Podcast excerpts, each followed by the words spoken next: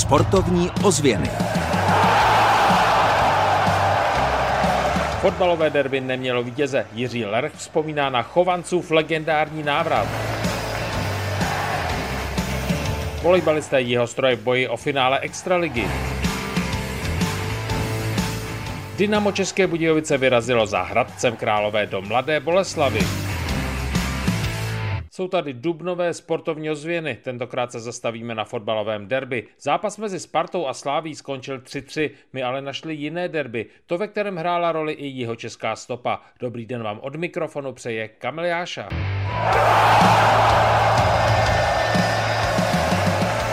Sportovní ozvěny s Kamilem Jášou. Jiří Lerch, to je fotbalista, který je teď v realizačním týmu Dynama České Budějovice. Ve Slavii prožil 9 sezon. Byli jsme u toho, když vyprávěl o derby, ve kterém Sparta zaskočila Slavii nasazením hrajícího manažera. Nemohli jsme u toho chybět.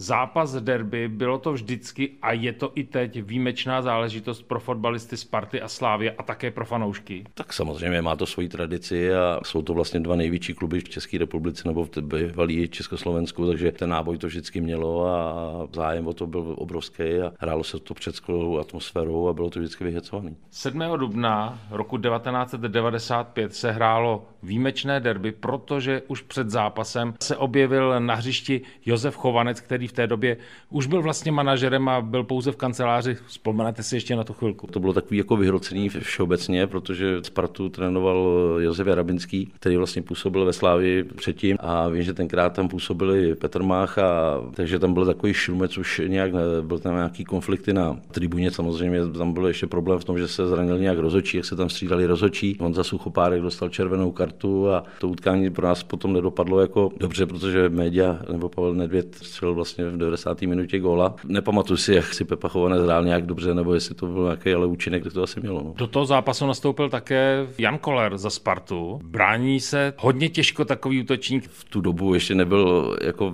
Honza Koller, samozřejmě teď to myslím jako obrazně svojí jako urputností a krytím jako tělem, tak samozřejmě se na něj hrálo velice těžko a to samý byl třeba Vrátil Okven. Zápas se hrál ve starém Edenu. Pamětníci si vzpomenou na docela milou dřevěnou tribunku. Celý ten areál měl takové zvláštní kouzlo.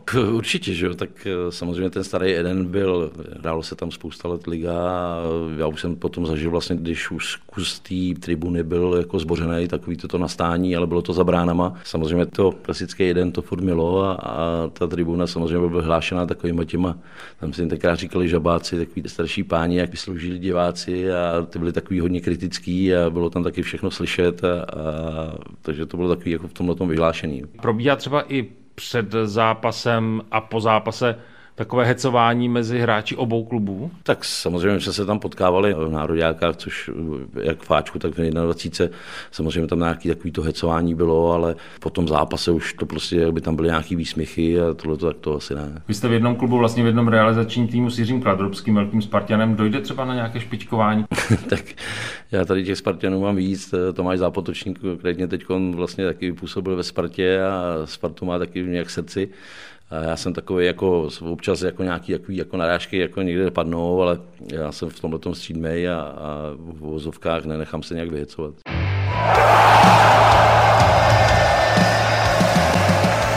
Sportovní ozvěny výsledkově. Fotbalisté Dynama České Budějovice ve Fortunalize prohráli v Hradci Králové 1-2. Silon Táborsko ve druhé nejvyšší soutěži otočil zápas a zvítězil nad fotbalisty Prostějova 2-1. Volejbalisté Jihostroje v semifinále extraligy porazili Liberec 3-2 a stav série srovnali na 2-2. Trenér Českých Budějovic Vojtěch Zach k zápasu řekl: Každý z těch hráčů musel najít osobní odvahu se z té situace vyhrabat a vyhrabali se z toho. To je jako velký kredit a velká zkušenost, kterou tady kluci získali. Extraliga házenkářů, Maloměřice, Strakonice 34-29. Tabulka. Tady jsou bodové zisky ve fotbalové divizní tabulce jihočeských týmů po 22 kolech. Sokol Lom jasně na prvním místě 47 bodů, druhá Soběslav 39, Katovice v horní polovině tabulky 34 body, Český Krumlov o 2 body méně. V Českém Krumlově se hrálo navzdory nepříznivému počasí na skvěle připraveném trávníku. To potvrzuje předseda klubu Josef Žiška. Je to vlastně díky servisu, který správce a jeho okolí zajišťuje. Finanční prostředky na údržbu, které chodily z města, jsou omezený a nás to trošku trápí a musíme si pomoct prostě jinak.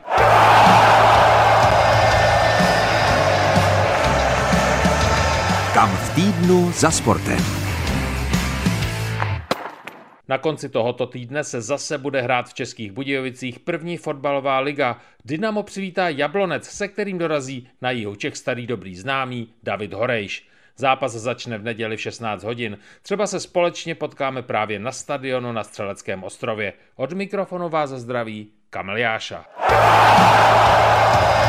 Sportovní ozvěny Českého rozhlasu České Budějovice.